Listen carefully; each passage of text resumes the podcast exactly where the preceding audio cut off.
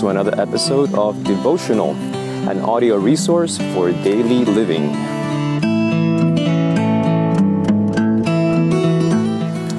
My name is Ariel, and I'll be your host for Devotional, and this is episode three point five.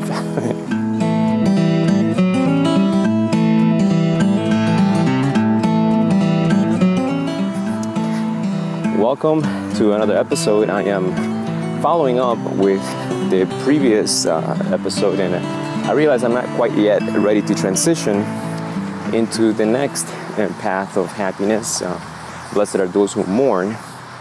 There's something I wanted to uh, address that we talked about in the last episode. And by the way, yes, I am still walking my little girl. I am adamant in seeking to maintain my cholesterol as low as possible. And I think exercise is the best medicine for the heart. So anyways, uh, we talked about the justice of God, the righteousness of God, and how that plays out in our lives. Well, you have uh, this element called faith. That's how we received it. And I mentioned that, that if you believe that um, what God has done for you through Jesus Christ, then that's it. And as soon as I said that, I moved on, but uh, I realized um, that may sound to some of you like, that's it.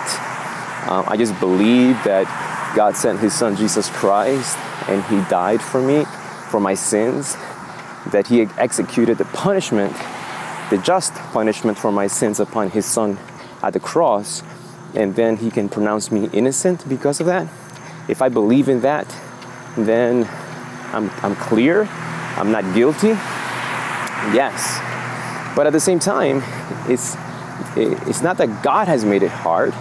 The, the fact that it is simple to have faith in God, it is a fact. It is throughout the scriptures. If we believe, He He accepts that. He accepts our belief. He doesn't accept our efforts or our works, as some parts of scripture says. God is not interested in you working harder, but believing more and more like a child. And that is what I wanted to spend a little bit of time in. I'm going to maybe hesitate a little bit. There's some construction workers here using a uh, some kind of a compressor, and I apologize for that. But that's what living in the real world is all about. And uh, anyways, uh, when we talk about faith, right? Faith is something that even we have received from God. That is in Ephesians chapter two, verses eight and nine, that highlight what we talked about, that we believe we are saved by grace through faith. When when God declares His Son Jesus guilty for us and pronounces us innocent, that exchange the Bible calls grace. And we receive that grace through faith, believing in God. And Paul in Ephesians adds one more detail to the awesomeness of the gospel, in that he says that even faith is a gift from God. Now, faith is a gift from God that every human being has. And because of that, every human being has a choice as to where they're going to put that faith. And that is where the sticky part of salvation comes. Not because God has put any, you know, small print or any traps or any kind of obstacle for us. God has made salvation ample, easy to achieve, easy to receive. The challenge stands with us. Um, when we say that God has given us faith, it is a gift. It is the capacity to believe. It is the cap- capacity to believe without seeing, but upon evidence, rational, intelligent evidence. And well, we can we can place our faith on, in God, but that same gift that God has given us called faith, the capacity to believe, to trust, and to make decisions based upon that trust, we can place that faith on other things. We can place that faith in things that, well, we are convinced are going to solve our problems. I'm going to speak a little bit about this gentleman in the Old Testament called Abraham. Abraham is the one that is recorded as being, uh, I mean, explicitly recorded, the first one who believed in God, and God counted it to him as justice, as righteousness. But when you read the story of Abraham, you see the struggle you and I go through in regards to receiving God's grace. in the process of seeking to receive this salvation that is so easy, so readily available. Um, Abraham had faith in lies, in his ability to deceive. When you read the story of Abraham, starting in Genesis chapter twelve, all the way through to the rest, uh, to the very end, uh, through his whole family, you see how uh, Abraham would make misuse of this gift called faith by applying that faith, by applying that trust in his ability to connive and con- convince others of things that were half-truths or lies. And he does that with his wife, Sarah, by telling her, tell people you're my half-sister, I mean my, sorry, my sister, not my wife. Tell people that you were not married. This way, we will be able to protect our marriage. Let's protect our marriage by denying its existence. And it sounds crazy for us, but that's what sin does. Sin makes us do crazy things. It makes us believe crazy things. Well, it's easy to see it in other people's lives. But when it comes to ours, I'm, I'm positive that there are things in my life that right now I'm doing that are crazy because I am not recognizing them for what they really are. And chances are, so are you. There are things that you're doing that if you really saw them for what they are, you'd be thinking, why am I doing this crazy thing? Like lying about my marriage to protect it. Well, that is the point that I wanted to make in presentation three point five. Um, in regards to faith, it's not that God has made it complicated. It is that faith requires something, something that will make it possible for us to put our faith in God. And I'm going to talk about that one thing, that one thing that will enable you and I to put our faith where our faith needs to be. We'll talk about that right after this.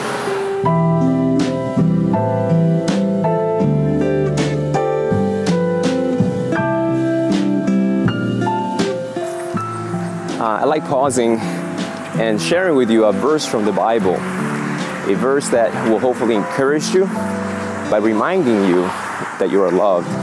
And uh, I'm going to uh, read to you this verse from the book of Jeremiah, chapter thirty-one, verse three. And it says, "The Lord has appeared to me of old, saying, yes, I have loved you with an everlasting love. Therefore, with cords of kindness, I have drawn you." That is a precious verse. It says so much. But just look at that, that description. It, the verse doesn't simply says with God uh, by saying, I, I love you. I love you with an everlasting love. It starts with a positive affirmation of yes. It's almost like God is anticipating us asking him, do you love me? And before we can get the question out, he says, yes. Yes, I have loved you. I have always loved you. I have loved you with an everlasting love, which means that I still love you today. That is a precious promise to meditate and think upon. Like when we do something wrong and we're certain when we're little, maybe when we're grown-ups, but definitely when we were little, if we do something really bad, we break something that is favorite to mom and dad, and we were so convinced mom will never love me. Dad will stop loving me after doing this. And then comes the shock and surprise that Dad still loves me, Mommy still loves me. And that amazes us. How can they still love me after what I've done? Well, Jeremiah thirty-one three answers that question that sometimes we ask in regards to God. Can God still love me after all I've done, after what I have just done? And before we can ask, the Bible says, yes, yes, I have loved you with an everlasting love. Therefore, with cords of kindness, I am drawing you close to me. Precious promise. Think about it throughout the day. It's a verse for you.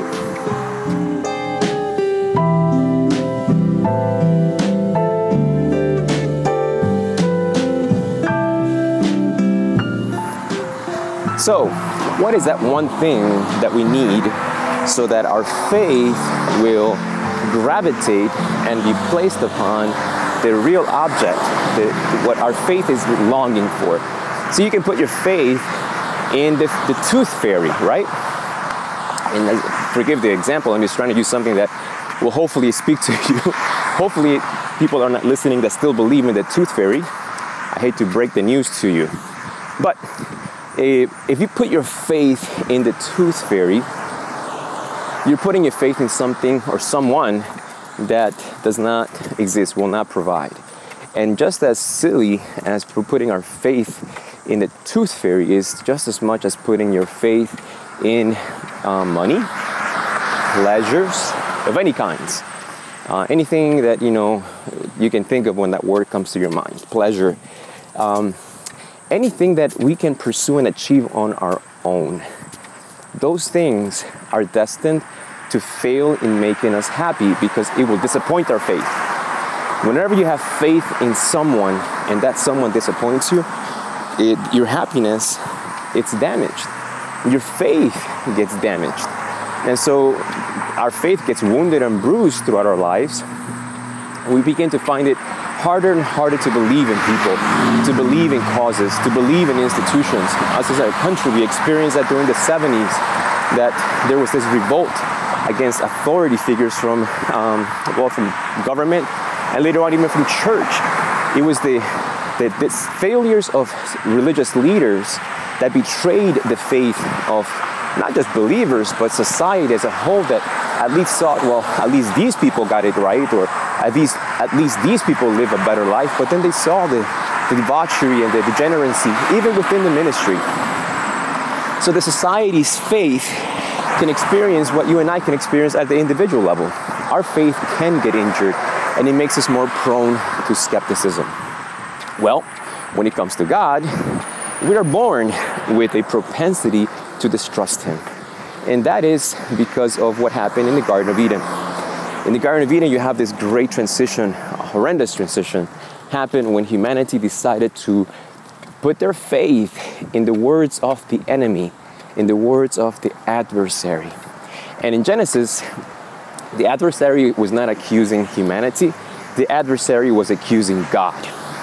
And if you read Genesis chapter three, you know, verses one through seven, you can read this uh, yourself. You, you, the dialogue basically sum, is summarized in this. The adversary is trying to convince humanity that God is withholding something good. Something not just good, but something that will cause us to be more than what we are. More. We were destined to be something um, bigger and greater than what we are, and God is holding that back from us. He's keeping something from us. Well, that it's called not love. If God is doing that, number one, He's lying to you, and no one that loves you lies to you. And so uh, humanity made a choice. Where do I put my faith? Do I put my faith in God, or do I put my faith in these words about God? And we know the story, and we are reaping the consequences. So when it comes to putting our faith in God, God knows that for some people, yes, it, it may appear that it just took a few seconds or a few minutes, when the reality is God has been working in that had been working in that person for years to lead them to make that decision. The same with you and I. It probably may have taken God years.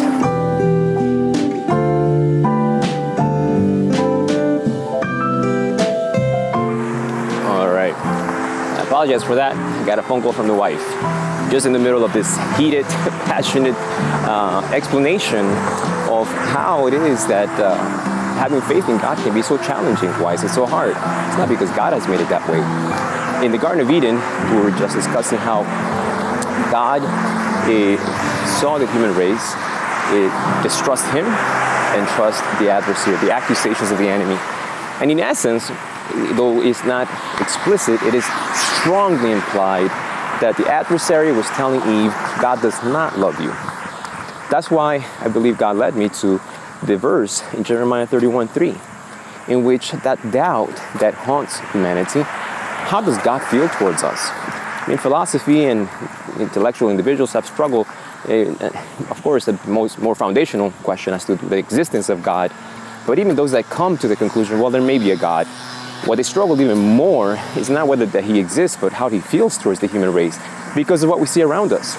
And we'll talk about that in a later episode of how can we have a good God with the mess that we have in this planet? How could that exist? More so, how can there be a good God But then this adversary, this enemy, where did this individual come from? Where did his being uh, yeah, spring up from? So, but right now, what we're going to focus on is that, that very same simple statement. If you believe what God has done for you through Christ, you can experience that reality in your life even today. And the point was, many of us think that when we finally arrive at faith in God, it's, a, it's an experience of a moment. But the reality is, is that God has been working for years in trying to get us to that point. And, and the reality is that, at least for me, there were many, many points that God was trying to get me to, to think about my life and acknowledge my lack of happiness because of my absence of Him in my life. So this three point five episode can be summarized in this. Having faith in God is simple when you love Him and you learn to, that you can trust Him. And that takes time.